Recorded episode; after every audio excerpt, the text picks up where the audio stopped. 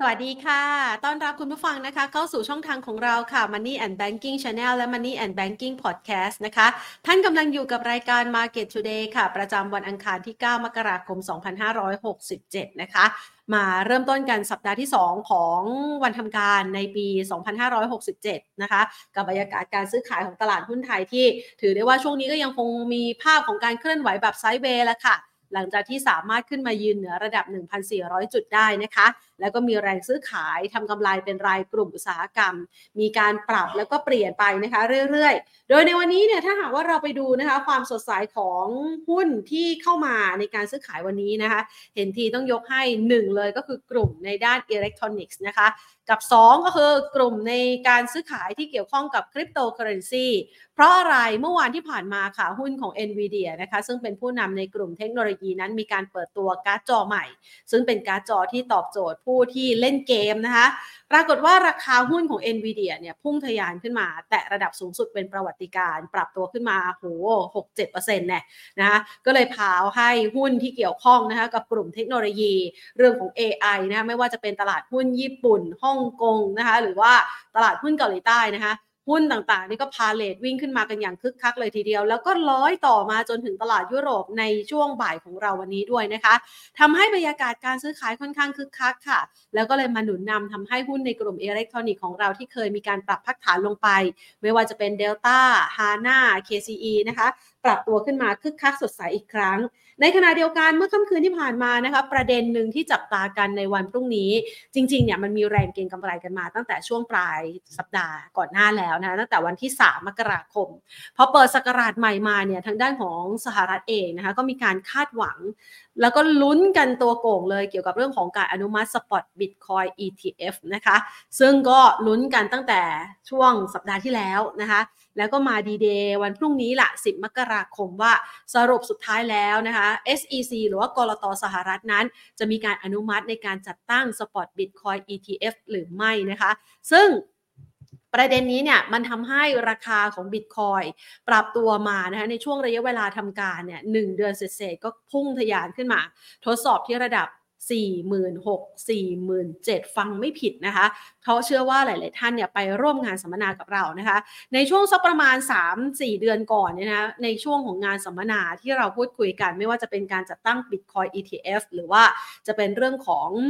ฮับวิ่งเองก็ดีนะคะ ที่จะเป็นปัจจัยสนับสนุนในปีนี้ ตอนนั้นเราคุยกันเนี่ยยังต่อแตะต่อแตะอยู่สักประมาณ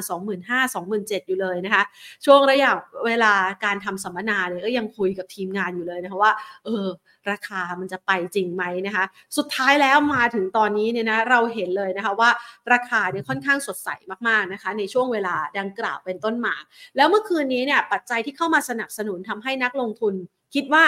น่าจะมาจริง ๆ ก็เป็นเพราะว่าบรรดาสถาบันการเงินต่างๆ ที่เขาเตรียมจัดตั้งกองทุนที่เกี่ยวข้องเนี่ยนะคะ มีการเริ่มลดค่าธรรมเนียม ที่จะเกี่ยวข้องกับการซื้อขายในกองทุนที่เกี่ยวข้องกับ Spot Bitcoin ETF นะคะ สัญญาณการเก็งกำไรมันก็เลยผูกกลับเข้ามาในบรรยากาศการลงทุนของตลาดหุ้นไทย ไหนใครนึกชื่อนะหุ้นที่เกี่ยวข้องกับคริปโตเคอเรนซีออกมาบ้างนะคะ ถ้าหากว่านึกไม่ออกให้ไปดูหน้าจอ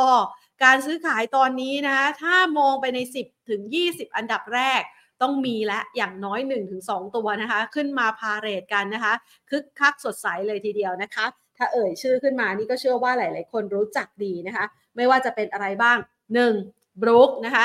2. XPG นะคะ 3 นะคะ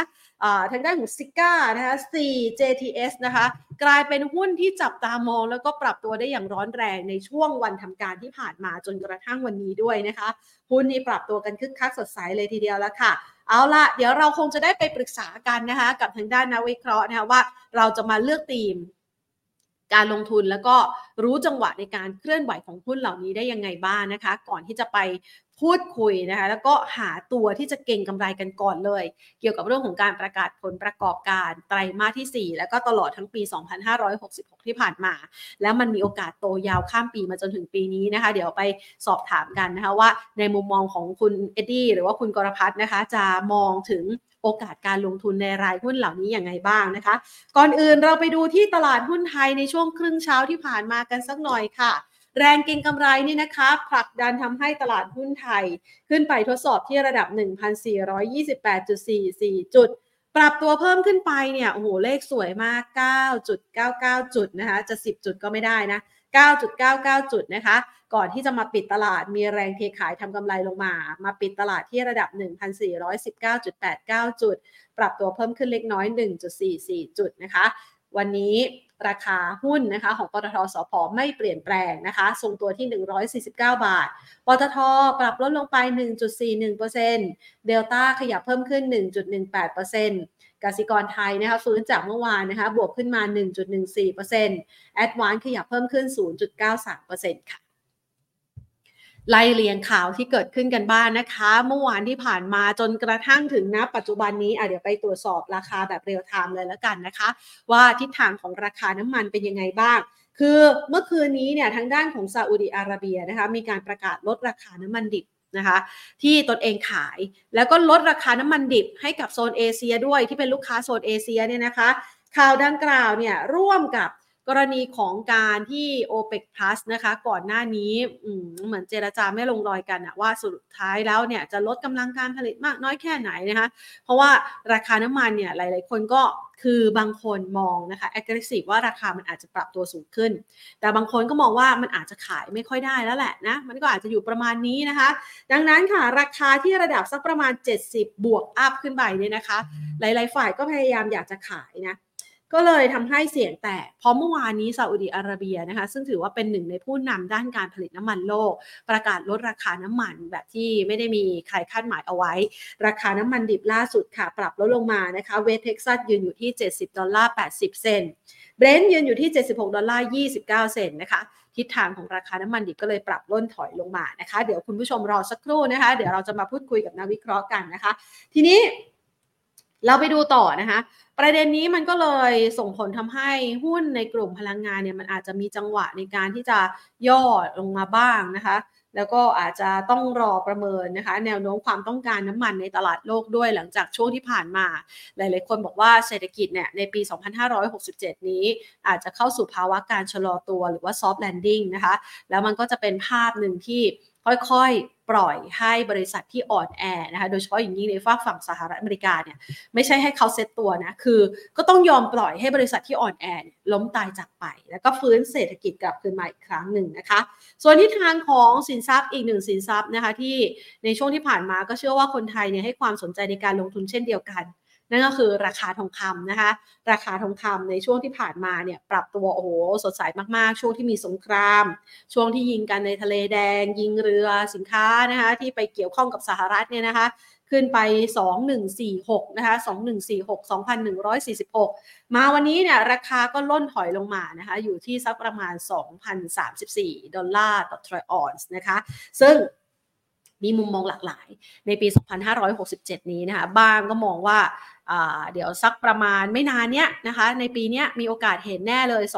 2,300 บ้างก็มอง aggressive ไปกว่านั้นนะคะ มองไปถึงนู่น 3,000 นะคะ ซึ่งในทิศทางของราคาทองคำเนี่ยบางส่วนนะคะก็มีมุมมองที่สวนทางนะคะ ถ้าหากว่าใครไปเปิดกราฟดูภาพทางเทคนิค เราเห็นว่าราคาทองคำเนี่ยล่นถอยแล้วก็ทำจุดสูงสุดต่ำลงมาเรื่อยๆ มีโอกาสเหมือนกันนะคะที่จะไปปรับพักฐานต่ำกว่าระดับ 2,000 ดอลลาร์ต่อทรอยออนซ์นะคะ นี่ก็เป็นอีกหนึ่งประเด็นที่จับตากันนะคะ เอาละเราไล่เรียงกันมาแบบนี้แล้วเนี่ยนะคะ หลายๆคนก็อยากจะประเมินสถานการณ์การลงทุนนะคะวันนี้ เราจะเห็นว่ามีความเคลื่อนไหวหลายอย่างที่น่าสนใจในการลงทุนเมื่อกี้แอบสบตาโปรดิวเซอร์นะว่าทางด้านของนักวิเคราะห์ที่เราติดต่อไว้นะคะ ได้สายหรือยังนะคะ ระหว่างที่คุณผู้ชมกำลังรอนะคะแพนขออนุญาตอัปเดตข่าวให้ฟังแล้วกันนะคะ ว่าวันนี้นะมันมีความเคลื่อนไหวอะไรบ้าง ก่อนหน้านี้เนี่ยนะคะเราลุ้นกันเกี่ยวเรื่องของอะไรบ้าง1ดิจิทัลวอลเล็ตนะคะดิจิทัลวอลเล็ตเนี่ยนะคะ วันนี้ท่านนายกรัฐมนตรีระบุบอกว่า จะเดินหน้าตามไทม์ไลน์เดิมไทม์ไลน์ก็คือช่วงระยะเวลาเดิม พฤษภาคม 2567 นี้ น่าจะสามารถทำได้หลังจากที่คณะกรรมการกฤษฎีกาตีความนะคะว่า ถ้าหากว่าจะกู้เงินเนี่ยมันต้องไม่ขัดตามมาตรานะคะต่างๆนะคะที่จะเป็นทางด้านของวินัยการคลังนะคะ ถ้าหากว่าไม่ขัดก็สามารถทำได้นะคะ อันนี้แพนจำมาตราประมาณสัก 50 กว่าๆเนี่ยแหละจำไม่ได้นะคะ เดี๋ยวแพนเอาเอามาอธิบายให้คุณผู้ชมฟังกันนะคะ ซึ่งในวันนี้เองเนี่ยคุณนายกรัฐมนตรีนะคะคุณเศรษฐาทวีสินนะคะซึ่งท่านควบตำแหน่งรัฐมนตรีว่าการกระทรวงการคลังด้วย ก็เปิดเผยในเรื่องนี้ออกมา พร้อมกันนี้เนี่ยก็เปิดเผยนะคะในกรณีที่ มื่อสุดสัปดาห์ที่ผ่านมามีการเท้าความถึงเรื่องของกำไรของบริษัทจดทะเบียน โดยเฉพาะอย่างยิ่งในกลุ่มของธนาคารพาณิชย์ที่มีแนวโน้มของการเติบโตดีนะคะ เมื่อวันเสาร์หรือวันอาทิตย์เนี่ยนะคะ ก็มีการจั่วหรือว่าจุดประเด็นนี้ขึ้นมาว่ากำไรมันเติบโตแบบแบบนี้ แต่ว่าเศรษฐกิจไทยไม่ค่อยสู้ดี เงินเฟ้อก็ต่ำแล้วนะคะ อยากจะให้แบงก์ชาติ ท่านนายกก็เลยออกมาบอกว่าอยากจะให้แบงก์ชาติเนี่ยนะคะธนาคารแห่งประเทศไทย มีการปรับลดอัตราดอกเบี้ย ซึ่งในกรณีดังกล่าวนี้เนี่ยนะคะ ก็มีการเปิดเผยความคืบหน้าค่ะ ท่านนายกบอกว่าเดี๋ยววันพรุ่งนี้นะคะจะมีการหารือกัน ระหว่างท่านนายกรัฐมนตรีนะคะ กับทางด้านของท่านผู้ว่าการธนาคารแห่งประเทศไทย ดรเศรษฐพุทธสุทธิวาฒนารพุทธด้วย ท่านก็มีโค้ดคำพูดออกมานะว่าบางส่วนเนี่ยท่านก็เห็นตรงกัน บางส่วนท่านก็ไม่เห็นตรงกัน เดี๋ยวมาหารือนะคะว่าแต่ละฝ่ายเนี่ยเห็นกันอย่างไร และเดี๋ยวหา solution ที่ดีนะคะกับทิศทางเศรษฐกิจไทยมานะคะ ซึ่งระหว่างนี้อะมันก็มีมุมมองหลากหลายนะคะ ที่เกี่ยวข้องกับการปรับลดอัตราดอกเบี้ยนะคะ เรื่องของการปรับลดอัตราดอกเบี้ยเนี่ยหนึ่งเลยก็คือว่าณปัจจุบันนี้ถ้าหากว่าเราเทียบนะคะอัตราดอกเบี้ยของไทย กับเทียบอัตราดอกเบี้ยของสหรัฐอเมริกา ก่อนหน้านี้ต้องยอมรับว่าดอกเบี้ยเราค่อนข้างต่ำแล้วณปัจจุบันก็ต่ำอยู่นะคะส่วนหนึ่งเนี่ยพอมันต่ำแบบนี้มันก็อาจจะทำให้เกิดความผันผวนในเรื่องของอัตราแลกเปลี่ยน ถ้าลดไปนะคะก็อาจจะส่งผลทำให้เงินทุนไหลออก อันนี้ฝากฝั่งของตลาดทุนก็กังวลใจ ในส่วนของการลดลงไปก็อาจจะทำให้เกิดความผันผวนกับตลาดเงินด้วยนะคะ ดังนั้นก็เลยการเป็นการประเมินสถานการณ์ว่าจริง ๆ แล้วการลดอัตราดอกเบี้ยเนี่ยมันจะดีหรือไม่ดีนะคะ ก็เดี๋ยวรอดูกันนะคะ เพราะว่าหลายฝ่ายก็อาจจะมีผลกระทบที่แตกต่างกันไป พร้อมกันนี้เองเรามาดูต่อนะคะว่าในกรณีอะนี่นะคะเรื่องของไทม์ไลน์ดิจิทัลวอลเล็ตนะคะโครงการหมื่นบาท วันนี้ท่านนายกก็พูดถึงเรื่องนี้ เอาเรื่องนี้ดีกว่านะคะเพิ่งมาประกาศสดๆร้อนๆเมื่อกี้เลยนะคะ แล้วก็แพนก็เอาไปรายงานใน แฟนเพจ Facebook ของเรานะคะ Money and Banking Channel คุณผู้ชมท่านใดนะคะที่อยู่กับเราณที่นี้นะคะ ฝากกดไลค์กด Subscribe นะคะ ในส่วนของ YouTube Money and Banking Channel นะคะ แล้วก็ฝากกดไลค์กด Subscribe กด Follow นะคะเผื่อว่าท่านใดเนี่ยยังไม่ได้คุยกับเราหรือว่าติดตามข่าวสารของเรานะคะ ผ่านทางช่อง Facebook Money and Banking Channel นะคะ ก็สามารถเข้าไปได้ เพราะว่าล่าสุดเนี่ยนะคะอะมาดูกันนะคะ เพิ่งประกาศเมื่อสักครู่นี้สดๆร้อนๆเลยก็คือธนาคารออมสินนะคะนำล่องลดอัตราดอกเบี้ยนะคะเหลือ 0.845%สำหรับ MRR ต่ำที่สุดในระบบธนาคารนะคะ โดยข้อความที่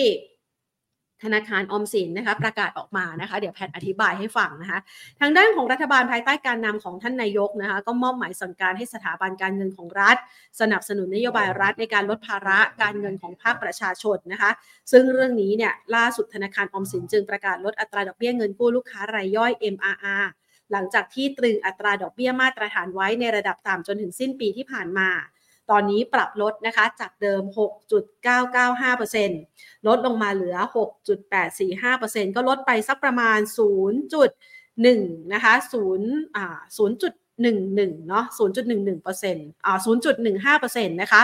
เพื่อที่จะดูแลนะคะ ภาระทางการเงินของประชาชนในช่วงเวลานี้ ทีนี้เราดู MRR นี่นะคะก็คือ minimum retail rate นะคะ เป็นอัตราดอกเบี้ยที่ใช้อ้างอิงสินเชื่อรายย่อย ซึ่งเป็นกลุ่มหลักของธนาคารนะคะ การประกาศลดในครั้งนี้ก็เพื่อตั้งเป้าในการช่วยเหลือประชาชนอะคุณผู้ชมคะ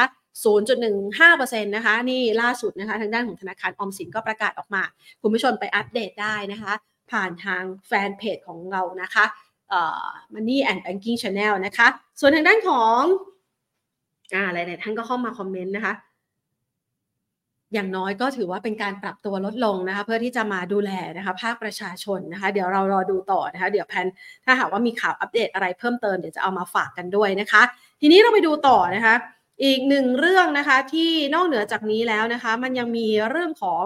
easy e receive ใช่ไหมคะ ช่วงนี้ไหนใคร สวัสดีค่ะ คุณเกียรติศักดิ์แซวบอกว่าสงสัยจะไปฉลองแมนยูได้แชมป์ FA ครับจริงเหรอ จริงเปล่าไหนบอกลังท้ายไงแมนยูชนะเหรอ อะงั้นเรามาคุยกันนะคะ กับคุณกรพัฒน์วรเชษนะคะ ผู้อำนวยการฝ่ายวิจัยและบริการการลงทุนจากบริษัทหลักทรัพย์นมบุระพัฒนาสิทธิ์นะคะ สวัสดีค่ะ คุณกรพัฒน์คะสวัสดีครับคุณแพนครับค่ะกรุงศรีธนสินนะครับคุณผู้ชมแซวบอกว่าไป ฉลองแมนยูได้แชมป์หรือเปล่า พอดีผมรอลิงก์ทีมงานอยู่ครับพอดีลิงก์ไม่ได้ส่งมาให้ผมก็เลย ยังไม่ได้เข้ามาครับผมครับนี่คุณผู้ชมบอกว่าสงสัยคุณกรพัฒน์ไปชิงไปฉลองแชมป์ FA คัพแทนก็เลยถามคุณผู้ชมกลับว่าเอ้ยเขาชนะแล้วเหรอคะแมนยูเนี่ยเขาก็เจอทีมในลีกวันท้ายๆตารางอะครับ ชนะได้สองศูนย์ก็อาจจะไม่ อาจจะยังไม่สามารถดีใจได้เต็มที่ครับ เพราะว่าพวกพี่ๆเขาชนะ ทีมลุ้นแชมป์พรีเมียร์ลีกนะครับบุกไปอัดสองศูนย์เหมือนกันนะครับ คือคุณภาพสองศูนย์มันต่างกัน ผมก็ต้องเจียมเนื้อเจียมตัวหน่อยไอ้แต่อย่างน้อยก็ตีไข่แตกแล้วนะ ครับนะคะอะงั้นเรามาเข้าเรื่องของเรากันในวันนี้ดีกว่านะคะสำหรับตลาดหุ้นไทยนะคะ จังหวะตลาดหุ้นไทยตอนนี้เนี่ยดูเหมือนจะปรับพักฐานค่ะคุณกรพัฒน์ค่ะแล้วก็มีข่าวต่างๆเข้ามานะคะ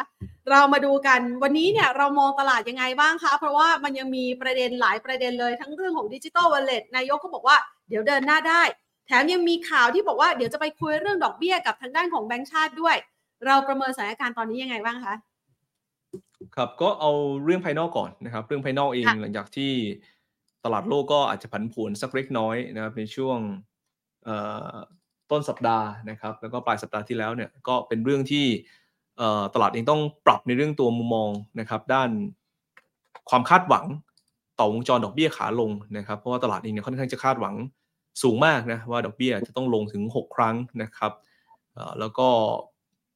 ลงเร็วด้วยนะครับ แต่ว่าสิ่งที่เราเห็นน่ะก็คือดอทพลอตของเฟดเองก็อาจจะมองแค่ 3 รอบนะครับ เพราะฉะนั้นจุดที่จะเป็นตัวบอกก็คงเป็นเรื่องของตัวตัวเลขเศรษฐกิจในภาพรวมนะครับ ซึ่งสัญญาสีสรัฐในช่วงสองสามวันที่ผ่านมาทั้งภาคแรงงาน ถ้าดูในเชิงลึกก็จะเห็นชัดนะเพราะว่าตัวเลขที่อาจจะดูดีหน่อยก็จะเป็นตัวเลขที่มันรวมในเรื่องตัวการจ้างงานในฝั่งตัวหน่วยงานราชการเข้ามานะครับ ซึ่งในภาพรวมก็อาจจะเป็นตำแหน่งแบบครั้งเดียวนะครับ one time ที่เข้ามานะครับ แต่ว่าถ้าไปดูในส่วนตัวการจ้างงานภาคเอกชนโดยรวมเนี่ยก็มีทิศทางที่ค่อยชะลอลงอย่างต่อเนื่องเพราะจุดนี้ก็เป็นจุดที่ imply ครับว่าภาพฝั่งสหรัฐเองยังเป็นภาพของการ ค่อยๆนะครับชะลอลงแบบค่อยเป็นค่อยไปนะครับแล้วก็ตัวเลขคาดการณ์เงินเฟ้อนะครับที่มีการ survey เมื่อค่ำคืนที่ผ่านมาทั้งตัวสั้นตัวยาวก็มองในเทรนด์เดียวกันว่าเงินเฟ้อสหรัฐก็กำลังลงอย่างต่อเนื่องเพราะฉะนั้นตอนนี้ก็จะเห็นว่า bond yield สหรัฐที่ดีดมาเร็วๆในช่วงวันก่อนก็เริ่ม soft ลงมาหน่อยๆดอลลาร์ก็กลับมาอ่อนค่านะครับทั้งหมดทั้งมวลเองเนี่ยวงจรทุกอย่างยังเป็นไปตามเดิมก็คือดอกเบี้ยยังเป็นแนวโน้มขาลงนะครับ ภาพของตัวบอลยิวลงนะครับแล้วก็ดอลลาร์ก็ยังเป็นภาพของการอ่อนค่าอยู่เพียงแต่ว่าอย่างที่ได้เรียนไปว่าจุดที่เฟดส่งสัญญาณกับคาดการตลาดมันมีความแตกต่างกันมาก เพราะฉะนั้นด้วยภาพรวมก็จะมีการปรับจูนกันนะครับซึ่งตอนนี้เราก็เห็นว่าตลาดเริ่มมองแล้วว่าเออดอกเบี้ยจะลงสัก 5 ครั้งนะครับจากที่เดิมทีมองหกครั้งนะครับซึ่งผมคิดว่าประมาณสัก 4 ครั้งหน่อยๆเนี่ยเป็นไปได้เฟดจะลดดอกเบี้ยมากกว่า 3 ครั้งมีโอกาสสูงนะครับแต่ว่าจะถึง 6 ครั้งอย่างที่ตลาดมองดีบวกแบบนั้นไหมเนี่ย ผมว่าตอนนี้ยังไม่ใช่ภาพนั้น เพราะว่าตัวเลขสินทรัพย์โดยรวมยังเป็นภาพที่ขยายตัวเติบโตด้วยโตเติบโตได้นะครับแต่ว่าไม่ได้เป็นตัวที่แผ่วเร็วมากเกินไป เพราะฉะนั้นภาพใหญ่เองเนี่ยไม่ได้เปลี่ยนในเรื่องตัววงจรด้านการลงทุนนะครับกระแสเงินในภาพรวมยังคงไหลเข้ามาในฝั่งตัวเอเชียนะครับในหลายตลาดโดยเฉพาะตัวเอเชียตะวันออกเฉียงใต้เนี่ยเม็ดเงินก็ยังคงเข้ามาต่อเนื่องนะครับทั้งในส่วนของตัวตลาดหุ้นนะครับพวก ฟิลิปปินส์อินโดนะครับบ้านเราก็อาจจะมีสลับมาขายได้หน่อยบ้าง เงินเข้าในส่วนตัวพันธบัตรนะครับอันนี้ก็เป็นภาพที่ที่ยังคงเกิดขึ้นนะครับ ส่วนภายในนะครับส่วนภายในนะครับเราคงต้องมาตามดูกัน เพราะว่าจุดด้านการลงทุนในปี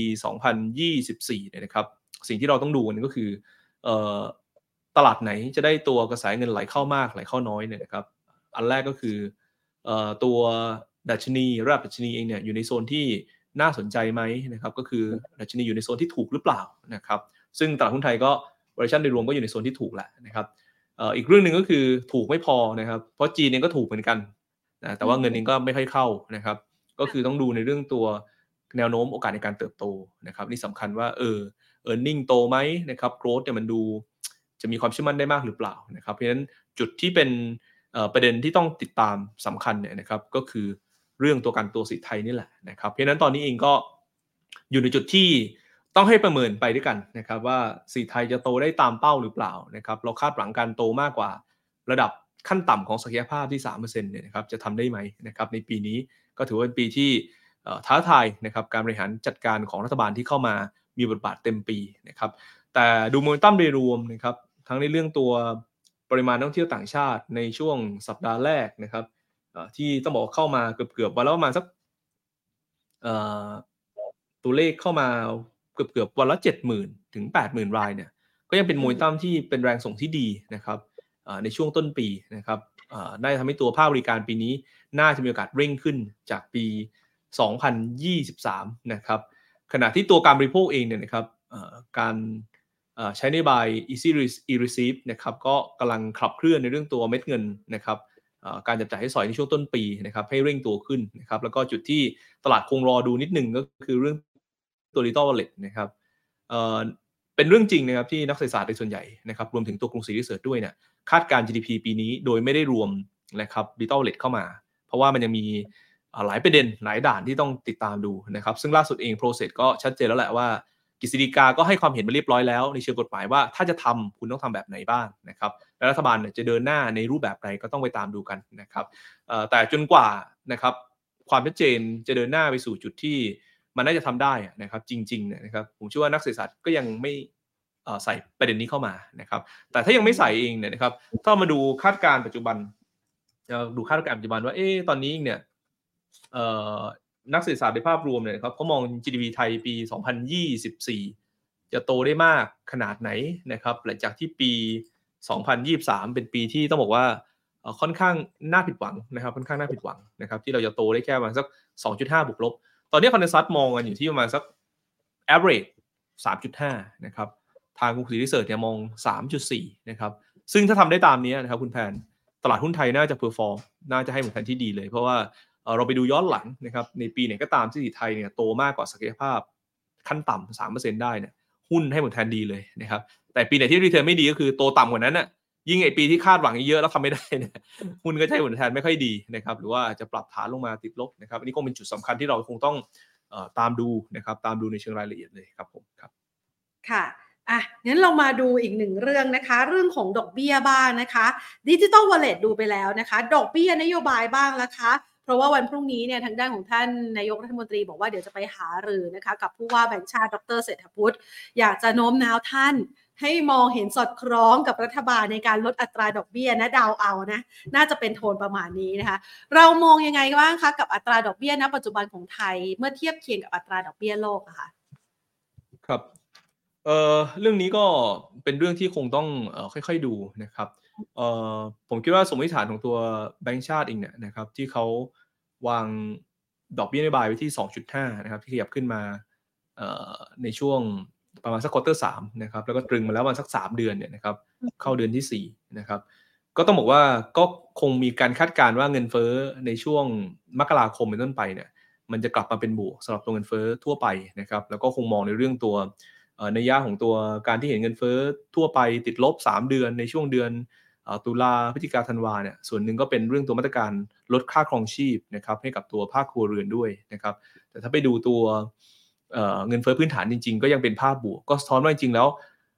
จริง ๆ บอกว่าเราเงินฝืดไหมก็คงไม่ใช่เงินฝืดหรอกนะครับก็ยังเป็นภาพของการที่ยังมีอินฟลชันอยู่เล็กๆนะครับเพียงแต่ว่าอินฟลชันเล็กๆก็สะท้อนว่าการเติบโตอยู่ในระดับที่ค่อนข้างต่ำนะการบริโภคยังอยู่ในระดับที่ค่อนข้างต่ำแล้วถ้าเกิดคนเองเนี่ยนะครับไม่สบายใจไม่มั่นใจนะครับเพราะเห็น ตัว headline inflation เพราะการรับรู้ข้อมูลข่าวสารแต่ละคนก็ไม่เหมือนกันนะนะครับไปกังวลกันหมดว่าเป็นเงินฝืดก็จะเกิดการระวังการใช้จ่ายจนทำให้เกิดเงินฝืดจริงๆก็ได้นี่ก็ต้องระมัดระวังนะครับผมเลยคิดว่าจริงๆแบงก์ชาติคงรอดูนิดหนึ่งว่าเออมกราเนี่ยเงินเฟ้อมันจะดิดกลับมามากน้อยอย่างที่เขาคิดแค่ไหนนะครับเพื่อพิจารณาดูเรื่องตัวแนวโน้มนะครับทิศทางของเศรษฐกิจต่อไปว่าเออการบริโภคมันยังคงเหมาะสมไหมดอกเบี้ยปัจจุบันเป็นยังไงนะครับ แต่ถ้าถามมุมมองของเรานะครับ ด้วยความที่ เอ่อต้องบอกว่าถ้าจะเป็นเอกฉันนะในมุมมองของตัว Economist นะครับโดยส่วนใหญ่นะเขามองว่าภาพของตัวนโยบายการเงินของไทยเนี่ยนะครับ น่าจะตรึงที่ 2.5%ทั้งปีนะครับ ซึ่งผมกำลังมองภาพนี้อยู่ว่า เออให้มันอาจจะเป็นไปได้ว่ามันน่าจะมีดาวไซริสนะครับในเรื่องตัวนโยบายการเงินอยู่ เพราะว่าจริง ๆ เนี่ยเราเขียนเรื่องนี้ไปตั้งแต่การออกบริเคราะห์กลยุทธ์รายปีนะครับช่วงสิ้นปี 2023 นะครับว่าดอกเบี้ยนโยบายของไทยเองเนี่ยนะครับมันไม่น่าจะตรึงได้นะที่ 2.5 ทั้งปีนะครับแม้ว่า House View เราจะมองแบบนั้นก็ตามนะครับสาเหตุส่วนหนึ่งที่เรามองก็คือ ภาคที่หลาย ๆ ท่านมองเลยครับว่า แม้ว่าเราจะดูในเรื่องตัวมิติของอผลตอบแทนที่แท้จริงนะครับหรือว่า real yield นะครับ real interest rate นะครับที่มันเป็นบวกนะครับก็คือการใช้ดอกเบี้ยนโยบายนะครับหักด้วยตัว เงินเฟ้อทั่วไป หรือว่าตัวเงินเฟ้อพื้นฐานเนี่ยมันก็เป็นระดับที่เป็นบวกและสูงมากนะคุณแพนนะครับ บวกเยอะนะครับ มาเข้าเดือนที่ 8 แล้ว เข้าเดือนที่ 8 แล้ว นั่นหมายความว่าจริงๆเนี่ยมันมีรูมที่เราจะกระตุ้นเศรษฐกิจผ่านนโยบายการเงินเนี่ยนะครับมากเลยนะครับ ก็เป็นไปได้ครับว่า เราอาจจะเห็นการลดอัตราดอกเบี้ยในปีนี้ผมคิดว่าเราน่าจะเห็นนะครับมีดาวไซริสมีความเสี่ยงด้านต่ำที่จะลดลงแหละนะครับ เพียงแต่ว่า ถ้าตัวเลขเดือนมกราคมมันไม่ได้แย่มาก ผมคิดว่าแบงก์ชาติเองก็จะพยายามตรึงที่เลเวลนี้ไป จนกว่าที่เฟดจะมีการ action นะครับในเรื่องตัวดอกเบี้ยนโยบายสักครั้งหนึ่งก่อนนะครับแล้วหลังจากนั้นบ้านเราอาจจะค่อยๆ ขยับตามกันทำไมถึงมองภาพนั้น เพราะว่าต้องยอมรับอย่างหนึ่งเหมือนกันนะครับว่าความเสี่ยงในเรื่องตัว gap ดอกเบี้ยนะครับก็เป็นปัจจัยหนึ่งที่อาจจะต้องพิจารณาด้วยนะครับแม้ว่าอาจจะไม่ใช่ทั้งหมดก็ตามนะครับแล้วถ้าเกิดเรามีการลดอัตราดอกเบี้ยเร็วนะครับกว่า ตัวสหรัฐเองเนี่ยนะครับบางทีก็อาจจะเป็นผลกระทบเชิงลบต่อตัว FX นะครับที่อาจจะสวิงอ่อนค่าแบบเร่งตัวก่อนก็ได้นะครับในภาพรวมผมคิดว่า ถ้าเราดูภาพการตามนี้นะครับ มันก็เป็นไปได้นะครับว่าแบงก์ชาติอาจจะรอประมาณสักปลายปลาย quarter สองต้น quarter สามนะครับการพิจารณานโยบายการเงินอาจจะเริ่มเกิดนะครับผมก็ก็มองประมาณประมาณภาพนั้นนะครับพอไปดูวงจรดอกเบี้ยตั้งแต่ปี 2020เอ่อปี 2000 เป็นต้นมานะครับถึงปัจจุบันเนี่ยวงจรดอกเบี้ยของบ้านเราเองนะครับคุณแพน ถ้าเราดูเรื่อง real yield นะ real yield เราเนี่ยเป็นบวกนานสุดคือ 8 เดือนในอดีตนะ 8 เดือน หลังจากนั้นคือลดเลยถ้าเราเชื่อเรื่อง real yield เนี่ยนั่นหมายความว่าเดือนหน้าต้องลดดอกเบี้ยแล้วนะการทุกรอบถัดไปต้องลดแล้วเพราะตอนนี้มัน8เดือนแล้ว แต่ถ้าไปดูว่าดอกเบี้ยที่มันเพิ่งขึ้นมาเนี่ย สูงสุดเมื่อไหร่นะครับ ก็เพิ่งสูงสุดได้ 3 เดือนถูกไหมครับ ขึ้นครั้งสุดท้ายมาเนี่ยตอนนี้ตรึงแล้ว 3 เดือน ในอดีตเนี่ยเขาเคยตรึงนานสุดคือ 8 เดือนเหมือนกันนะครับเพราะฉะนั้นถ้าเรายึดว่าดอกเบี้ยเพิ่งขึ้นมาสูงสุดได้ 3 เดือน ก็ตรึงไปอีก 5 เดือน คุณแพรก็เห็นว่า time frame ก็จะ matching ที่ผมได้เรียนไปว่าอาจจะเป็นช่วงหลังเฟดลดดอกเบี้ยครั้งแรกก็อาจจะเป็นช่วงมาสักปลายปลาย quarter สองต้น quarter สามอาจจะเป็น timing ที่ดอกเบี้ยลงนะครับเพราะฉะนั้นปีนี้เป็นปีที่ตีมกระแสในเรื่องตัวนโยบายการผ่อนคลายนะครับ ดอกเบี้ยลงนะครับ ต้นทุนการเงินลดลง จะเป็นภาพบวกต่อบางอุตสาหกรรมนะครับเพราะฉะนั้นหุ้นอย่างพวก consumer finance อะไรพวกนี้นะครับ จะเป็นกลุ่มที่ ได้ในเชิงบวกอยากให้จับตาดูนะครับมีโอกาสที่หุ้นกลุ่มพวกนี้นะครับจะค่อยๆ outperform ขึ้นเป็นลำดับนะครับถัดมาก็กลุ่มที่มีภาระหนี้นะครับภาระหนี้เยอะๆนะครับพวกMINT CPALL นะครับพวก True อะไรพวกนี้นะครับก็มีโอกาสที่จะได้แรงหนุนเชิงบวกจากตัวตัวภาระหนี้นะฮะดอกเบี้ยจ่ายที่ลดลงนะครับอันนี้ก็จะเป็นภาพที่เชื่อมโยงเข้ามานะครับหลังจากนั้นเองเนี่ยนะครับดอกเบี้ยลง ยิวลดต่ำลง พวกหุ้น high growth นะครับพวกกลุ่มโรงไฟฟ้านะครับกลุ่มพวก digital tech consult อะไรพวกนี้นะครับก็มีโอกาสที่จะให้ผลตอบแทนที่ดีขึ้น เช่นเดียวกับตัวหุ้นปันผลสูงที่ยิวอยู่ระดับเกิน 4%ขึ้นไปก็มีโอกาสที่จะ perform นะครับเพราะฉะนั้นในภาพรวมเนี่ยถามว่าบทสรุปของการหารือของตัวนายกกับตัวผู้ว่าแบงค์ชาติเนี่ยจะออกมาในรูปแบบไหนผมคิดว่าสองเรื่องที่เขาจะคุยกันนะครับ แนวทางในการทำ digital wallet ที่แบงค์ชาติเสนอว่าเอ้ยมันทำในรูปแบบไหนได้บ้างนะครับ อีกเรื่องหนึ่งก็คงหารือเรื่องตัวดอกเบี้ยนี่แหละว่าเอ้ยเอ่อดอกเบี้ยตอนนี้มันสูงไปไหมนะครับ มันมีแนวโน้มที่จะพิจารณาอย่างไรบ้าง เพราะว่ารัฐบาลเองก็ต้องการกระตุ้นเศรษฐกิจ กระตุ้นการเติบโตนะครับ ถ้าดอกเบี้ยนโยบายมันดูสูงเกินไปทิศทางสินเชื่อแผ่วนะครับ การเข้าถึงแหล่งเงินกู้ดูมีภาระต้นทุนที่สูงนะครับ ก็อาจจะเป็นปัจจัยที่กดดันการเติบโตให้ ชะลอตัวหรือว่าต่ำกว่าที่คาดหมายไว้นะครับ เช่นเดียวกันก็ ถ้ามันไม่มีเงินเฟ้อนะครับแล้วดอกเบี้ยมันมีรูมที่ลดได้การลดลงมาเนี่ยก็ช่วยนะครับลดภาระภาคครัวเรือนด้วยนะครับ เพราะว่าในส่วนตัวบ้านเราเองเนี่ยนะครับ ส่วนหนึ่งก็มีภาระหนี้ที่สูงนะครับ ซึ่งรัฐบาลก็ก็ต้องดู 2สส่วนประกอบนะทั้งโกรธทั้งเรื่องการเกาะหนี้ที่อาจจะสร้างความเสี่ยงนะครับให้กับตัว โครงสร้างโดยรวมของประเทศนะครับนี่คงเป็นอะไรที่คงต้องติดตามดูกันนะครับแต่ทั้งหมดเนี่ยผมคิดว่าโมเมนตัมมันก็มาในทางที่ดูชัดเจนนะดูมีความหวังขึ้นนะครับแบบค่อยเป็นค่อยไปนะครับคือต้องยอมรับอย่างหนึ่งว่าตลาดหุ้นไทยในปี 2023เนี่ยมันค่อนข้างน่าผิดหวังนะคุณแพนน่าผิดหวังในแง่ที่ performance เนี่ยมันมันแย่กันไป คุณแพนลองนึกภาพกลับนะครับว่าหุ้นไทยเนี่ยหลายช่วงหลายตอนอะช่วงตลาดลงเราก็ลงมาด้วย เวลาเขาขึ้นเราไม่ขึ้นตาม นะครับตอนลงเราโดน pressure ในเรื่องตัว yield search ซึ่งมัน search ทั้งโลกเลย วิ่งขึ้นเร็วแรง higher for longer มานะครับภาพของตัว equity market ก็ถูก derate นะลดเรื่อง multiple ลงนะครับ pressure แรงขายต่างชาติเข้ามากดดันนะลงมา แต่จังหวะดีดกลับเราไม่ดีดนะทุกตลาดเขาดีดกลับหมดเลยนะ พอเฟดส่งภาพชัดเจนว่าไอ้ดอกเบี้ยสุดแล้วนะครับ ถึงจุดสูงสุดเรียบร้อยแล้วมีความเชื่อมั่นแล้วเออแต่หุ้นไทยเนี่ยฟื้นแผ่วนะครับ อันนี้ก็เป็นจุดที่ซ้อนว่าจริงๆเนี่ยภายในเรามันดูจะเหมือน โดนจังหวะการลงทุนที่ไม่เป็นใจนะครับ ตลอดปี 2023 นะครับ หลายช่วงหลายตอนเลยครับผมครับค่ะอะก็จะได้เห็นภาพที่ชัดมากยิ่งขึ้นนะคะ เพราะว่าหลายฝ่ายเนี่ยก็ต้องมีการประเมินนะว่าดอกเบี้ยเนี่ยมีโอกาสลดลงมามากแค่ไหนจะลดเร็วลดช้า บางคนบอกว่ามีภาระเยอะก็อยากจะให้ลดเร็วๆนะคะ แล้วก็เป็นประเด็นประเด็นหนึ่งเกี่ยวกับเรื่องของภาระหนี้ที่เมื่อวานนี้เนี่ย ออกมากดดันตลาดด้วยนะคะทั้งในหุ้นกลุ่มรับเหมาอย่าง ITD อย่างกรณีของหุ้นกลุ่มธนาคารพาณิชย์ที่เกี่ยวข้องนะคะเพราะว่ามีปัญหาเรื่องของหุ้นกู้ ตรงนี้เนี่ยเราประเมินยังไงบ้างคะกับสถานการณ์ที่เกิดขึ้น เพราะว่าก่อนหน้านี้นักลงทุนก็ค่อนข้างกังวลเกี่ยวกับบริษัทที่มีภาระนี่ค่อนข้างเยอะอยู่แล้วด้วยอะคะ่ะครับเออคือเรื่องตัวผิดนัดชำระเนี่ยนะครับ คือต้องต้องแยกกันก่อนนิดหนึ่งเมื่อวานก็ มันมันหลายประเด็น จะบอกว่าเรื่องตัวหุ้นกู้ทำให้ตลาดลง ผมคิดว่าก็คงไม่ใช่นะครับ ก็คงไม่ใช่ คือเมื่อวานเองเนี่ยก็ต้องยอมรับหนึ่งว่าค่าเงินบาทเองมันก็แอบอ่อนค่าริ่งตัวด้วยนะครับ มันก็เป็นภาพที่ตลาดก็รอดูสัญญาณตัวเลขสีสลัดแหละว่าเออที่มันมองว่าดอกเบี้ยมันจะลงแบบริ่งตัวเนี่ยนะครับ ภาพของตัว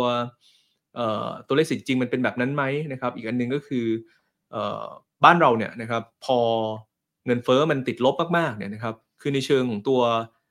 ผู้ลงทุนแล้วกันนะครับทั้งไทยและเทศเขาก็มองเหมือนกันว่าเออจริงก็มองในยะได้ว่ามันแอบเงินฝืดหน่อยๆแล้วนะนะครับเพราะว่า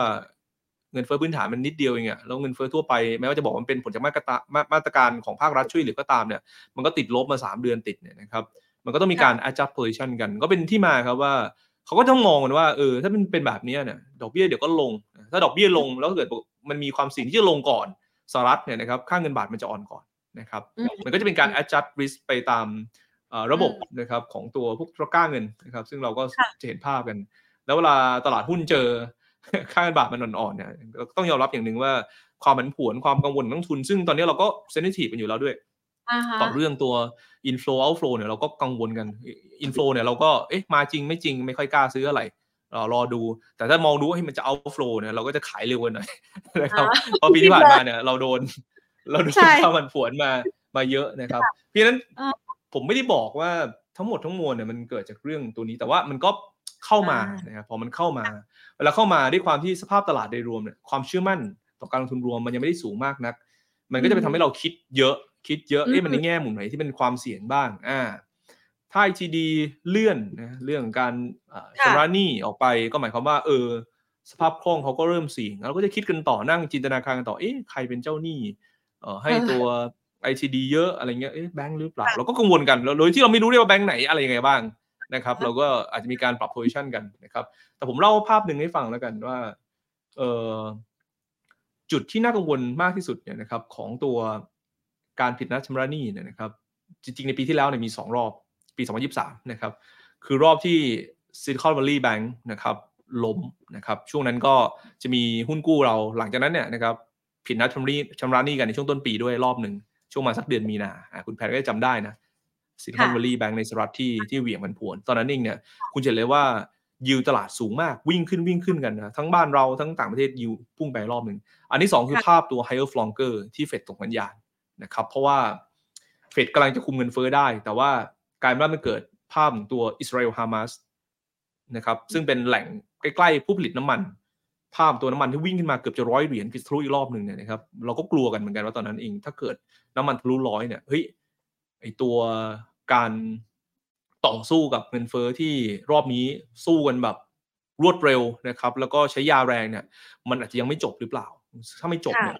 เราไม่ต้องขึ้นอีกแค่ไหนนะครับ บอลยูของสหรัฐจาก 4.2 วิ่งไปเลย 5%กว่าๆบอลยูบ้านเราที่เคยนิ่งๆไม่มีเงินเฟ้อนะครับคอนซัมชันก็โตไม่ได้เร็วโตต่ำนะครับแถวแถว4.5 4.6 วิ่งไป 3.4 นะครับ นั่นคือช่วงมาสักกันยาตุลา ทั้งหมดเนี่ยนะครับ นั่นคือ 2 จุดที่ต้องกังวลมากๆนะครับ ต้องกังวลมากๆว่า เออเฮ้ยเราจะมีความเสี่ยงต่อการผิดนัดชำระนะครับ ในพวกฟีนคัมมากแค่ไหนนะครับ แต่ในจุดปัจจุบันเนี่ยนะครับผมต้องบอกภาพหนึ่งก่อนว่าสิ่งที่มันเกิดขึ้นตอนนี้วงจรดอกเบี้ยโลก มันลงแล้วคุณลองไปดูเงินเฟ้อยุโรปนะครับทั้งเงินเฟ้อฝั่งผู้บริโภคฝั่งผู้ผลิตนะครับเงินเฟ้ออเมริกาทุกอย่างลงเร็วแล้วก็เร่งตัวขึ้นเรื่อยๆนะครับบอลยิวลดลงมานะครับสหรัฐ10 ปีจาก 5%ลงมาแถว 3.8 ก่อนจะดีดมา 4 นะครับ ลงมาแล้ว 100 ไป40พอยบ้านเรานะครับ จาก 3.4 ลงมาตอนนี้ 2.7 นิดๆนะครับ ก็ลงมาแล้วประมาณสักเอ่อ70 basis point นะครับ นั่นหมายความว่าดอกเบี้ยตลาดเนี่ยมันลงมาแล้วนะครับ มันลงมาแล้ว พอมันลงมาแล้วเนี่ยหมายความว่าเอ่อตัวพวกหุ้นกู้ต่างๆเองเนี่ยนะครับเวลาจะโรเวอร์เนี่ย pressure นะครับของดอกเบี้ยตลาดที่มันสูงเนี่ยนะครับ มันไม่ได้แย่มากเท่าช่วงเเดือนตุลาคม หรือว่าช่วงมีนาเมษาปี 2023 นะครับก็ต้องบอกว่าความเสี่ยงรวมเนี่ยนะครับจากตรงนี้ลงมาแล้วนะครับ อันที่ 2 เวลาเราพูดเนี่ยบางครั้งเนี่ยเราให้ข้อมูลไปโดยที่ ไม่ได้ดูข้อมูลอย่างรอบด้านให้กับนักทุนด้วยผมพูดภาพนี้แล้วกันนะครับ บางทีก็เป็นการพูดที่ก่อให้เกิดความกลัวมากเกินไปนะครับ เราพูดกันลอยๆว่า เรามีหุ้นกู้ที่ครบกำหนดกันระดับประมาณ9ก้าแสนเก้าแสนล้านถึงหนึ่งล้านล้านพูดอย่างนี้มันเยอะมากนะคุณแทนเวลาเราดูเนี่ยต้องดูว่าเออแล้วไอ้พวกสัดส่วนหุ้นกู้นะเออเทียบกับ GDP ของไทยมันเทียบกับต่างประเทศมันเป็นสัดส่วนใกล้เคียงกันไหมมันก็เป็นสัดส่วนที่ไม่ได้แตกต่างกันนะครับ และอันที่2ก็คือ แล้วพวกหุ้นกู้ที่เป็นพวกระดับ investment grade นะครับ หรือว่า อาจจะไม่ได้เป็น investment grade เขาอาจจะไม่ได้ขอ rate อะแต่เขาก็มีโครงสร้างธุรกิจที่ดีเนี่ยมันมีอยู่มากเท่าไหร่เมื่อวานผมนั่งดูคร่าวๆนะให้น้องทีมนี้ทำลองทำดูนะครับเออจริง ๆ เนี่ยเอาที่แบบว่ามีเรตติ้งของทริสก่อนนะบางเจ้าไม่ได้ใช้ทริสนะครับ ที่ใช้เรตติ้งจากทริสเนี่ยก็ในก้อนนั้นเนี่ยประมาณสักหกสิบเปอร์เซ็นต์นะครับหกสิบเปอร์เซ็นต์เนี่ยเป็น investment grade คุณแพนก็ถือว่าเป็นระดับที่โอเคใช่ไหมอันอื่นก็บานก็โครงสร้างแข็งแรงแต่ว่ามันเป็นหุ้นกู้ที่ อาจจะไม่ได้ขอเรตติ้งจากทริสอะไรพวกนี้นะครับ มันก็จะมีอีกส่วนหนึ่งเพราะฉะนั้นผมตีแบบคร่าวๆแล้วกัน ผมคิดว่ามันสักเกือบเกือบแปดสิบเปอร์เซ็นต์ได้นะครับ ที่ในภาพรวมก็อยู่ในระดับที่มันลงทุนได้นะครับ เพราะฉะนั้นในภาพรวมเองเนี่ย ผมก็เลยต้องบอกนักทุนแบบนี้ว่า เวลาเราจะลงทุนในเรื่องพวก fixed income หรือเราจะกังวลเรื่องพวกนี้นะครับ เราต้องมานั่งดูแบบนี้ว่าแต่ละตัวเนี่ยนะครับ project on hand ข้างหน้านะครับ หรือว่าโครงสร้างรายได้ข้างหน้าเนี่ย มันมีแนวโน้มที่จะดีขึ้นหรือแย่ลงนะครับ เวลาเราจะพิจารณาว่าเอ๊ะเราจะโรเวอร์หรือไม่โรเวอร์อันที่ 2 คือยิวมันคุ้มค่ากับเราไหมนะครับแล้วก็โครงสร้างธุรกิจมันดูมีความแข็งแรงหรือเปล่านะครับซึ่งไอ้เรื่องยิวเนี่ยตอนนี้ผมว่าหลาย ๆ ที่ก็อาจจะสบายใจขึ้นว่ายิวตลาดมันลงมาแล้ว เหลือมาสักสองจุดเจ็ดแล้วนะครับยิวสิบปีก็ก็เขาก็อาจจะมีต้นทุนทางการเงินที่ไม่ได้สูงมากเหมือนช่วงตุลาคมปีที่แล้วนะครับส่วนเศรษฐกิจเนี่ยนะครับสมมุติว่าเรามองไปข้างหน้าแล้วกัน ตอนนี้นะครับ เรื่องตัวฝั่ง investment นะครับเรื่อง government spending มันดูจะเร่งขึ้นนะเพราะปีที่แล้วเนี่ยเราเลือกตั้งนะฮะเราเลือกตั้งก่อนการเลือกตั้งสามเดือนเรารู้อยู่แล้วว่า งบมาอะไรมันไม่ออกอะนะครับนั่นหมายความว่าการใช้จ่ายภาครัฐต่างๆ มันหดมันชะลอไปเลยนะครับแล้วหลังจากนั้นเองเนี่ยถ้าฟอร์มรัฐบาลได้เร็วนะครับงบประมาณภาครัฐก็จะมาเร็ว แต่ว่าฟอร์มเร็วไม่ปีที่แล้วก็ไม่เร็วอีกสามเดือนเนี่ยนั่นหมายความว่าเราหายไปเฉยๆนะหกเดือนคุณแทนพอไปดูโครงสร้างแบบนี้แล้วลูกลับมาดูโครงสร้างเศรษฐกิจไทยโดยรวม โครงสร้างเศรษฐกิจไทยโดยรวม ตัวแปรมันก็จะมี consumption ใช่ไหมครับ มีเอ่อ investment ใช่ไหมครับ มี government นะครับ ตัว G นะครับ มีพวกส่งออกนะครับหักนำเข้านะครับเอ่อมาดูโครงสร้างเนี่ย ทุกตัวมีโอกาสโตหมดเลย ตัว C มีโอกาสโตนะครับจากการบริโภคที่รัฐบาลก็พยายามที่จะใช้นใบกระตุ้นขับเคลื่อนเข้ามานะครับภาคการส่งออกเราเห็นแล้วว่าวงจรวัฏจักรการส่งออกเอเชียเนี่ยฟื้นแล้วนะครับ ภาพของตัวภาคการผลิตเริ่มกลับมาเร่งการผลิตหลังจากหลาย ๆ ประเทศทั่วโลกมีการระบาย inventory นะครับที่เกิดจาก pent up demand นะครับแล้วก็ supply shortage ที่ดัน inflation มาในช่วงสถานการณ์โควิด ที่เราเริ่มเปิดประเทศในช่วงแรก ๆ ได้ไม่เต็มที่นะครับมันก็คลายแล้ว เพราะฉะนั้นอุตสาหกรรมภาคการผลิตโลกมันกำลังค่อยๆกระเตื้องขึ้นครับในหลายประเทศเลย ก็ส่งออกก็น่าจะดีขึ้นนะครับกลับมาที่ฝั่งภาครัฐนะครับ ปีที่แล้วเนี่ย ทั้งลงทุนทั้งใช้จ่ายภาครัฐมันลงหมดนะครับ ปีนี้ก็เราก็เห็นว่ารัฐบาลก็พิจารณานะครับงบประมาณวาระต่างๆ ได้เร็วขึ้น มันก็น่าจะกลับมาเป็น turn ไป positive เป็นภาพแบบนี้ก็หมายความว่า liquidity มันกำลังจะเริ่มถูกบูตขึ้น เพราะฉะนั้นเราควรจะกลับมามองนะครับ ว่าเออเฮ้ยเออแม้ว่าปีที่แล้วเนี่ยโอเคมันน่าผิดหวังละแต่ว่าปีนี้มันก็ดูมีมีโอกาสนะที่ ซ่อนอยู่นะครับเพราะฉะนั้นเราก็ต้องกลับมาดูเออระดับ operation เราได้เอ๊ะ growth เนี่ยผมไล่เรียงมาแบบเนี้ยทุกคนต้องเวทแล้วว่าเอ๊ะคุณคิดว่าสีไทยจะโตเกิน 3%เนี่ยมีโอกาสมากน้อยแค่ไหน ซึ่งคนส่วนใหญ่ตอนนี้เท่าที่ผมเซอร์เวยไม่ค่อยคาดหวังมาก คิดว่ามันอาจจะโตได้ไม่ถึงด้วย 3%นะครับซึ่งถ้ามันโตเกินเนี่ยมันก็คือเป็น positive surprise นะครับแล้วก็ในอีกภาพหนึ่งที่มันได้รับการแก้ปัญหาหรือว่าค่อนข้างดี โอเค อาจจะไม่ได้คาดหวังเม็ดเงินที่มากมายนะก็คือเรื่องตัว long term fund ภายในประเทศที่ เราหายไปนะครับ เราจำกันได้ดีครับว่าตลาดตลาดหนึ่งเองเนี่ยจะถูกไดร์เนี่ยนะครับนอกจากมีเงินในประเทศ ซึ่งเป็นผู้ลงทุนภายในประเทศเนี่ยนะครับก็คือเรื่องตัว liquidity จากตัว fund flow นะครับถ้าตลาดมันไม่ได้แข็งแรงมากนัก flow เข้า flow ออกทีมันก็จะขึ้นแรงลงแรงนะครับแต่บ้านเราเองเนี่ยนะครับในช่วงก่อนหน้านี้เรามีสภาพคล่องตรงนี้นะครับที่เป็น long term fund ในประเทศ เยอะจากพวก LTF แล้วพอ LTF ไม่มีเนี่ยมันก็ทำให้ตัวตลาดหุ้นไทยเนี่ยนะครับ เริ่มขาดนะครับเม็ดเงินใหม่ๆนะครับซึ่งเราก็เพิ่งมีเข้ามาในช่วงปลายปีนะครับตัว Thailand ESG ใช่ไหมครับที่เราเริ่มขายกันจริงๆเนี่ยนะครับเท่าที่ผมไป survey มาผู้จัดการกองทุนเขาก็เริ่มขายกันสัปดาห์สุดท้ายอะคุณแพนกว่าจะ set up กองเสร็จ แล้วขายในสัปดาห์สุดท้ายเนี่ยได้เกือบเกือบห้าพันล้านถือว่าใช้ได้เลยนะนะครับเป็นเงินตั้งต้นแล้วก็ LTF เนี่ยลองไปดูแล้วกัน ปีแรกก็ขายในช่วง 3 เดือนสุดท้ายเนี่ยนะครับประมาณเนี้ยก็ได้ครั้งแรกคือ 5,000 นะครับหลังจากนั้นมันก็ริ่งขึ้นครับ มันริ่งขึ้นมาในเลเวลประมาณสักเกือบเกือบสี่หมื่นนะครับ แล้วก็ไล่ขึ้นมาเรื่อยๆ จนถึง average ประมาณสักหกหมื่นแปดถึงเจ็ดหมื่นในช่วงสามปีหลังนะครับผมคิดว่า Thailand จีจะเป็นภาพนั้นนะครับกองทุนตัวเนี้ยจะเป็นตัวที่เราจะมีสภาพคล่องเข้ามาในประเทศนะครับเป็นเงินสำหรับผู้ลงทุนระยะยาวในประเทศจริง ๆ ไว้ต่อกรกับตัวนักต่างชาติเนี่ยปีหนึ่งประมาณสัก at least นะครับขั้นต่ำเนี่ยสามหมื่นแปดถึงสี่หมื่นล้าน เป็นอินโฟใหม่ ๆ ที่จะเข้ามา เพราะฉะนั้นตลาดหุ้นไทยเนี่ยมีมีโอกาสนะที่ผมคิดว่าน่าจะน่าสนใจ ไล่มายาวมากเลยกลับมาที่หัวข้อของเราหุ้นเดมาสี่พร้อมโตข้ามปีนะครับครับจัดให้หน่อยสิคะ ครับเออไตรมาสสี่พร้อมโตข้ามปีนะ ผมว่าอันนึงก็คือ ถ้าเอาไตรมาสสี่ใช้ได้ด้วยเนี่ยผมว่าท่องเที่ยวบริการเนี่ยน่าจะดีนะครับท่องเที่ยวบริการเนี่ยเพราะว่า แรงส่งมันเริ่มเริ่มเข้ามาแล้วนะครับ แรงส่งมันเริ่มเข้ามาแล้วเอ่อท่องเที่ยวบริการก็ผมมองมองมิ้นนะครับ น่าสนใจเป็นแลกกาดในกลุ่มของตัวแลกกาดในกลุ่มของตัวเอ่อท่องเที่ยวนะครับต้องบอกว่าควอเตอร์สี่ยังเป็นเป็นช่วง off season นะเป็นช่วงนอก season ของการท่องเที่ยวในยุโรปนะครับ แต่ว่าแนวโน้มของตัวยอดขายของมิ้นในยุโรปดีมากนะครับ อันที่2เองเนี่ยถ้าเราไปดูหุ้น โรงแรมของโลกตอนนี้เริ่มฟื้นรอบใหม่นะครับเพราะว่ากำลังได้ประโยชน์เชิงบวกจากหนึ่งคือราคาน้ำมันที่ลงนะครับสองก็คือภาพของตัวจำนวนไฟบินนะครับ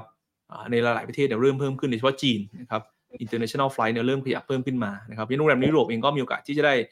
นักท่องเที่ยวจีนเพิ่มมากขึ้นเช่นเดียวกับบ้านเรานะครับเดือนมกราคมเนี่ยเจ็ดวันแรกก็จีนนะครับมามากสุดเป็นอันดับหนึ่งเลยนะครับ อันนี้ก็เป็นภาพที่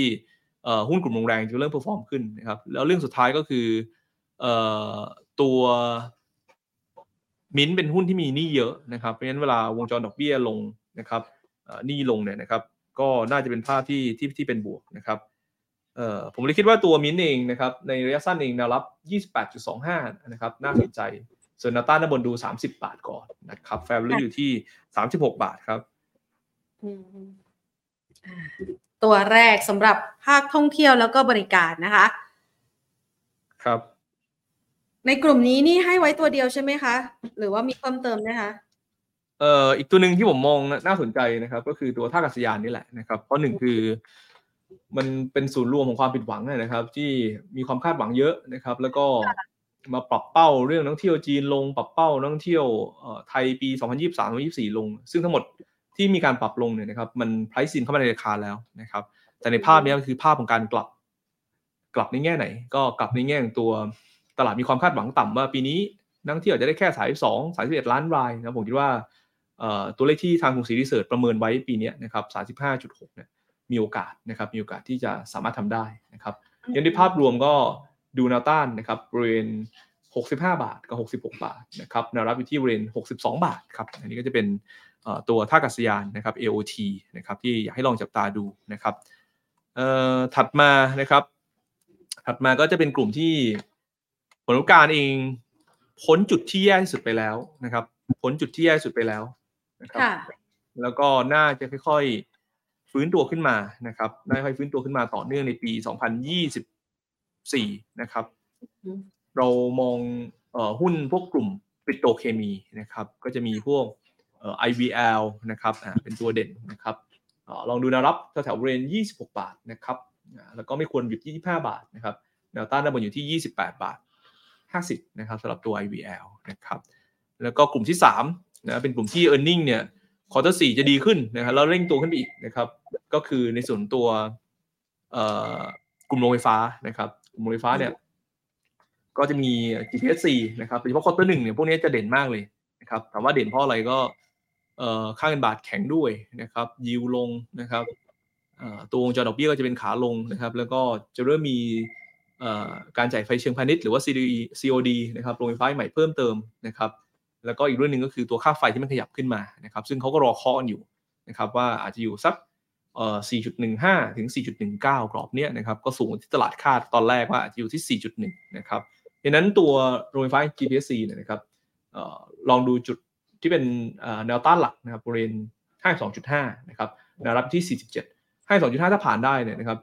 ราคาหุ้นระยะกลางยาวจะค่อนข้างดีเลยนะครับ แต่มีกลุ่มหนึ่งที่ Q4 มันไม่ค่อยดีคุณแพนแต่ว่าผมคิดว่าใช่ไหมมันมันน่าซื้อนะครับมันน่าซื้อก็คือตัวพวกค้าปลีกนะครับ ผมมองว่าราคาหุ้นเนี่ยมัน price in เรื่องอะไรมามากแล้วนะครับ แต่ว่าควอเตอร์หนึ่งเนี่ย e a r n i n g จะเร่งขึ้นเพราะมีมาตรการ easy receive นะครับแล้วก็ถ้าเกิดมี digital wallet ด้วยก็ยิ่งเร่งเข้าไปใหญ่นะครับดังนั้นหุ้นอย่างพวก CPO นะครับหุ้นอย่างพวกอะไรนะไอ Home Pro เนี่ยนะครับก็เป็นหุ้นที่อยู่ในโซนที่ value zone นะครับน่าซื้อลงทุนโฮมโปรเนี่ยนะครับถ้าผ่าน 12 บาท 30 2บาท 50เนี่ยนะครับแพทเทิร์นกลางยาวจะค่อนข้างสวยนะครับส่วน CPO นะครับก็จะมีแนวต้านอยู่ที่ 57 บาทนะครับกับ 58 บาทครับผมครับ ค่ะ อะ นี่ก็เป็นตัวสำหรับเก่งกำไรไตรมาสสี่นะคะ กับตัวที่คือกำไรจะดีกับอีกตัวหนึ่งก็คือกำไรน่าจะมีโอกาสฟื้นแล้วนะคะ หลังจากที่ราคาลงไปค่อนข้างลึกอย่างนี้นะคะ ถูกต้องใช่ไหมคะ ครับ ค่ะ อะ งั้นขอคำถามคุณผู้ชมทางบ้านหน่อยค่ะ คุณกรพัฒน์คะ หลาย ๆ คนส่งเข้ามาอยากให้คุณกรพัฒน์ช่วยดูนะคะ ตัวแบมขอรับด้านหน่อยค่ะแม่อยู่แนวรับซะด้วยแบมนะครับ ค่ะครับแบมแนวต้านดูเก้าบาทนะครับแนวรับอยู่ที่แปดบาทสามสิบนะครับ ก็จริงๆ reason คือเป็นหุ้นที่ปรับฐานลงมาเยอะนะครับ ปรับฐานลงมาเยอะแล้วก็ได้ภาพที่เศรษฐกิจเป็นฟื้นตัวไม่เร็วนะครับเพราะนั้นพวกสินทรัพย์ที่มีหลักประกันเนี่ยนะครับ มันก็อาจจะ ขายไม่ได้ง่ายนักนะสำหรับตัวตัว BAM ก็ทำให้ตัวหุ้นเองก็ต้องบอกว่าค่อนข้างจะ underperform ที่ที่ผ่านมานะครับจุดที่จะดีก็ต้องลุ้นเศรษฐกิจที่มันดีกว่านี้หน่อยนะครับหุ้นก็จะมีโอกาสค่อยๆฟื้นตัวขึ้นมาครับผมครับค่ะ KCE กับ Delta วันนี้ขึ้นมาทั้งสองตัวนะคะ ตัวไหนดีคะครับจริงๆ ถ้าเล่นกับตัว NVIDIA นะครับจริงๆ ก็น่าจะเป็น HANA ที่น่าน่าจะเด่นที่สุดนะครับ เพราะว่ายอดขายก็จะไปกับตัว ชิปเซตของตัว NVIDIA นะครับเพียงแต่ว่าตลาดเวลาเล่นหุ้นเทคนะครับเดลต้ามันก็จะเป็นตัวที่สวิงเทรดได้ค่อนข้างดีนะครับเพราะฉะนั้นก็ดู 2 ตัวนะเดลต้าฮาน่านะถ้ามองในเรื่องนี้นะครับแนวรับอยู่ที่เรน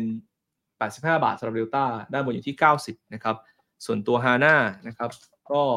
แนวต้านอยู่ที่ 54 กับ 56นะครับแนวรับอยู่ที่เรน50.5 ไม่ควรย่อหลุดนะครับเอ่อ KCE เนี่ยอาจจะเล่นคนละทีมกันหุ้นจริงๆโครงสร้างมันดู แอบแข็งแรงกว่าฮาน่าหน่อยๆนะนะครับในแง่ตัวที่ยอดขายเนี่ยไปกับตัวยานยนต์ไฟฟ้านะครับซึ่ง first half เนี่ยน่าจะดีนะครับน่าจะดี first half ของปี 2024 นะครับดังนั้นหุ้นเองก็จะมีแนวรับอยู่ที่บริเวณ51 บาทนะครับต้านบนดู 54 56 ครับผม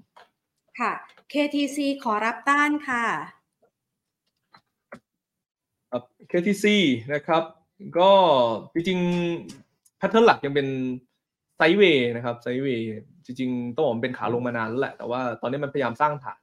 นะครับไม่ควรย่อหลุดบริเวณ43 บาทนะครับอันนี้ดูไว้เลยสำคัญมากคือถ้าหลุดเนี่ยมันก็จะมีแรงกระแทกอีกนะครับแต่ว่าฐานตัวนี้มันค่อนข้างแน่นขึ้นเรื่อยๆแล้วนะครับเอ่อจะกลับมาเป็นแนวโน้มขาขึ้นระยะสั้นเนี่ยต้องผ่านบริเวณแนวต้าน 48.5 ครับผมค่ะ มีหลายตัวนะคะ คุณกรพัฒน์ดูแบบสั้นๆก็ได้นะคะ ตัว BSRC ค่ะมองยังไงคะ BSRC ใช่ไหมครับ ค่ะ อันนี้มันคือเอสโซเดิมใช่ไหมคะบางจากศรีราชา ครับก็จะมีแนวรับอยู่ที่ 8 บาท 30 นะครับ กับบริเวณ8บาท 60 pattern เป็น sideway sideway down อยู่นะครับเพียงแต่ว่าก็เอ่อยังไม่มี catalyst นะครับ ในเรื่องตัวโครงสร้างตัว BSRC ตอนนี้ครับผมครับ ตัว ONEE คุณผู้ชมถามว่ามีโอกาสกลับไปที่ 9 บาทถึง 10 บาทอีกไหมคะ ต้องบอกว่ามีนะครับเพียงแต่ว่าภาพของตัวการบริโภคภายในประเทศเศรษฐกิจต้องดีกว่านี้ก่อนนะครับเอ่อตัวนี้ก็จะเป็นตัวที่ถ้าจะฟื้นก็จะฟื้นตาม BC ขึ้นมานะครับอันนี้ก็ค่อยให้ตามดูครับอ่าแต่ถ้าเราเชื่อว่าคอนคอนซัมชันปีนี้น่าจะดีนะครับเดี๋ยวไม่งั้นโฆษณาก็จะเริ่มกระจายมากขึ้นก็เป็นไปได้นะครับว่าเอ่อวัน E กับ BC ก็จะค่อยๆ perform ขึ้นมานะครับเพียงแต่ว่านะครับเพียงแต่ว่าถ้าถามกลุ่มมีเดียตอนเนี้ยคนที่ e a r n i n g เขาดู ไปได้เร็วหน่อยก็จะเป็น plan B นะแต่ก็เช่นกันว่าราคาหุ้นมันก็ไม่ได้อยู่โซนล่างแบบนี้นะครับเพราะฉะนั้นนักลงทุนเองก็ต้องค่อยๆมองนะครับถ้าเราเชื่อภาพว่าเศรษฐกิจไทยเนี่ยค่อยๆกระเตื้องขึ้นนะครับกลุ่ม media ก็มีโอกาสนะครับแต่ก็ต้องบอกนิดนึงว่า quarter สี่อย่าเพิ่งคาดหวังกับ e a r n i n g อะไรมากมายนะครับผม e a r n i n g ค่ะไม่น่าจะดีครับค่ะขออีกสัก5ตัวนะคะ COM7มองยังไงบ้างคะครับCOM7นะครับ เอ่อก็มีแรงเก็งกำไรเข้ามานะหลายคนก็อาจจะสับสนนิดนึงว่าเอ๊ะมันมาจาก Easy E-Receipt หรือว่าเป็นเพราะว่าเขามีเอ่อตัวโชว์รูมนะครับหรือเป็น dealer ในการขายรถด้วยนะครับหุ้นก็เริ่มขึ้นมา ผมว่าเป็นแรงเก็งกำไรเรื่องตัวรถยนต์ EV ด้วยนะครับ ในแง่ที่มาเป็น partner ในการเปิดพวกโชว์รูมรถพวกนี้นะครับเพราะฉะนั้นโดยภาพรวมเองก็ต้องบอกว่าโครงสร้างหุ้นเนี่ยนะครับกำลังพยายามทำแพทเทิร์นขึ้นระยะสั้นนะครับ ซึ่งแนวต้านก็อยู่ที่ประมาณสัก 26 บาทนะครับถ้าผ่านได้ก็ 27 บาท 75นะครับซึ่งตรงนั้นนะสำคัญนะครับถ้าผ่านได้ก็จะภาพระยะกลางก็จะเด่นขึ้นนะครับส่วนช็อตเทอมนะนะครับการย่อลงมาเนี่ย 24 บาท 20 ไม่ควรย่อหลุดครับผมค่ะเอ่อตัว BE8 ค่ะ ครับ ตัวนี้ก็ได้ในสงส์บวกในเรื่องตัวยิวลงนะครับยิวลงแล้วก็ภาพของตัว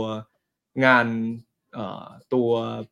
transformation นะครับ ทั้งภาครัฐภาคเอกชนเนี่ยในปี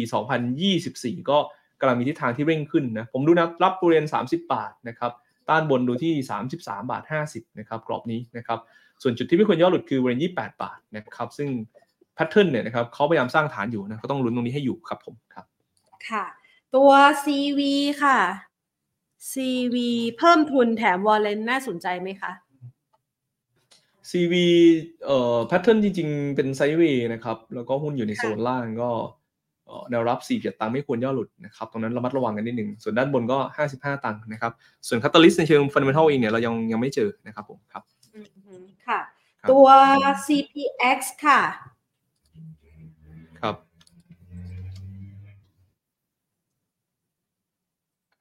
CPX นะครับ แนวรับอยู่ที่ 27.5 นะครับ ต้านบนอยู่ที่ 30 บาทครับผม ค่ะ UBA บอกว่าทุนอยู่ที่บาท 96 มีสิทธิ์ลงดอยไหม โอ้โห UBA นะครับ จริงๆ วันนี้เพิ่งมาแท่งแรกเลยนะครับ อืม แต่ว่าแพทเทิร์นเองก็ต้องค่อยๆครับ ค่อยๆ สร้างฐานขึ้นมานะครับแนวรับ 1.19 นะ ไม่ควรย่อหลุดนะครับ แล้วก็ต้องพยายามไปยืน 1.43 ให้ได้ก่อน นะครับถ้ายืน1.43 ได้แพทเทิร์นระยะกลางก็จะเริ่มสวยขึ้นครับ ค่ะ ขอแถม 2 ตัวนะคะ AWC ค่ะ สั้นๆได้เลยค่ะ AWC ก็เริ่มฟื้นนะครับในระยะสั้นขึ้นมานะครับหลังจากที่มีการ preview earning quarter สี่ของวันซัตว่าเออน่าจะใช้ได้นะครับ แล้วก็อุตสาหกรรมภาคบริการเองก็แรงส่งจากจีนก็เริ่มเร่งขึ้นนะครับเอ่อราคาหุ้นเองไม่ควรหลุด 3.86 นะครับ นี่สำคัญมาก ต้านบนอยู่ที่ 4.28 ครับผม ค่ะ ตัวสุดท้ายนะคะ เนอร์มองยังไงคะ ตัวไหนนะครับ เนอร์ค่ะ N E R เนอร์ NER มีโอกาสบาทไหมครับอันนี้เป็น yield play นะครับ แล้วก็เล่นกับดีมานยางจากจีนนะครับ ซึ่งช่วงนี้ก็ต้องบอกว่าดีมานยางจากจีนก็ค่อยๆดีขึ้นเป็นลำดับแนวรับอยู่ที่ 5 บาท 5 ตังค์นะครับ แล้วก็ 4.94 ไม่ควรย่อหลุดต้านบนอยู่ที่ 5.3 ครับผมค่ะ อ่านะคะให้เอาไว้นะคะ ให้คุณผู้ชมได้สอบถามกันนะคะ เข้ามาแล้วก็อยากได้ความคิดเห็นจากคุณกรพัฒน์นะคะ หรือว่าคุณเอ็ดดี้นั่นเองนะคะ เอาล่ะวันนี้นะคะ คุยกันสนุกสนานนะคะ เห็นภาพชัดเจนมากขึ้นในหลากหลายประเด็นด้วยนะคะ ประเด็นที่เคยมองในแง่ลบ เราก็เห็นข้อมูลที่ชัดเจน แล้วก็ถือว่าเบาใจไปได้บ้างโดยเฉพาะอย่างยิ่งเรื่องของภาระหนี้ของบริษัทจดทะเบียนนะคะ ที่เมื่อวานนี้หลายคนอาจจะเริ่มกังวลใจกันนะคะ ก็จะได้ไม่กังวลใจไปก่อน หรือว่าเรียกว่ากลัวไปก่อนนะคะ ก่อนที่มันจะเกิดเหตุจริงๆนะคะก็ไปศึกษาเพิ่มเติมกันได้นะคะ วันนี้ขอบพระคุณมากนะคะ ที่มาให้ไอเดียการลงทุนกับเรากันค่ะครับสวัสดีครับผมค่ะคุณกรพัฒน์วรเชษฐ์นะคะผู้อำนวยการฝ่ายวิจัยและบริการการลงทุนนะคะ จากกรุงศรีพัฒนาสินนะคะ ที่มาให้ไอเดียข้อมูลนะคะสอบถามกันหลายประเด็นเลยนะคะ แล้วก็เห็นชัดมากยิ่งขึ้นนะคะ ในแต่ละประเด็นว่ามันมีมุมมองนะคะที่แท้จริงในด้านเศรษฐกิจ แล้วก็ในเรื่องของตลาดทุนอย่างไรบ้างนะคะ ฝากเอาไว้นะคะสำหรับคลิปนี้นะคะ วันนี้ลากันไปก่อน สวัสดีค่ะ